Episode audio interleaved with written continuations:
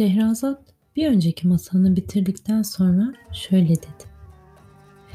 Ey saadetli hükümdarım, bana ulaştığına göre müminlerin emiri Halife Harun Reşit zamanında Bağdat'ta Simbat adında fakir bir hamal varmış.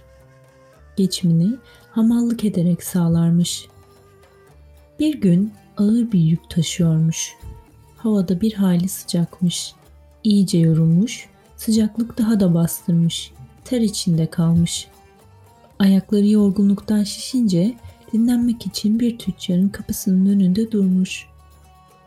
Durduğu yer gölgelik olduğundan serilmiş.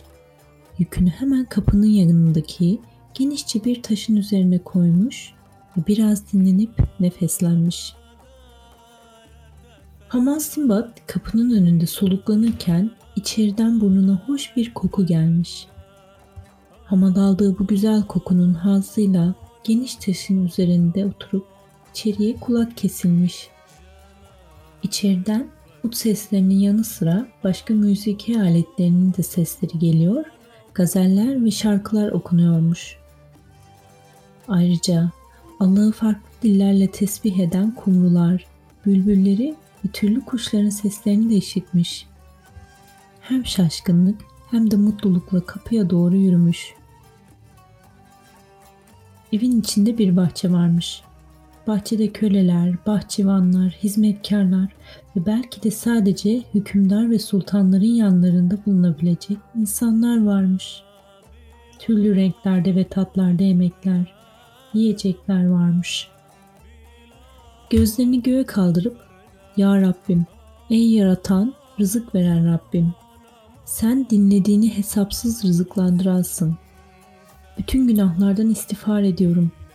Bütün eksikliklerden seni tenzih ederim. Rabbim, hükmüne ve kudretine karşı çıkılmaz. Sen yaptığı fiili sorulamayacak kimsesin. Her şeye kadirsin. Seni tenzih ederim. Dilediğini aziz eder, dilediğini zelil edersin. Dilediğini zengin eder, dilediğini fakir kılarsın. Senden başka ilah yok. Senin işin pek yücedir. Saltanatın kavidir. Tedbirin pek güzeldir. Dilediğin kullarına nimet ihsan edersin. Bu mekanın sahibi de büyük bir nimet içindedir. Hoş kokularla haz almakta, en nefis yemekleri yemekte, en değerli içecekleri içmektedir. Kuşkusuz sen yarattıklarına dilediğin şekilde hükmedersin. Onların üzerinde kudretin vardır. Kullarının bir kısmı yorgun, bir kısmı dinlenmiş. Bir kısmı mutlu, bir kısmı benim gibi zelil ve bitap düşmüştür demiş. Simbat sözlerini bitirince yükünü yüklenip yola devam etmeye niyetlenmiş. Bu esnada genç, güzel, güleç yüzlü, boylu postlu ve güzel elbiseler giyen bir köle kapıdan çıkmış. Ve hamalın elini tutarak içeri buyurun efendim sizi davet ediyor demiş. Hamal içeri girmekten çekinse de girmemezlik edememiş. Yükünü kapıcıların yanında bir yere bırakarak gelen delikanlıyla birlikte eve girmiş. Ev güzel manzaralı, insanda hem ünsiyet hem saygı uyandıran bir yermiş. İçeride bir meclis kurulmuş, saygın ve nüfus sahibi insanlar oturuyormuş. Her türlü çiçekler, kokulu bitkiler varmış meyvelerin ve nebatların her türlü en yiyecekler, içecekler sofralarına diziliymiş. Müzik aletleri ellerinde olan cariyeler ve şarkıcılar hepsi oradaymış.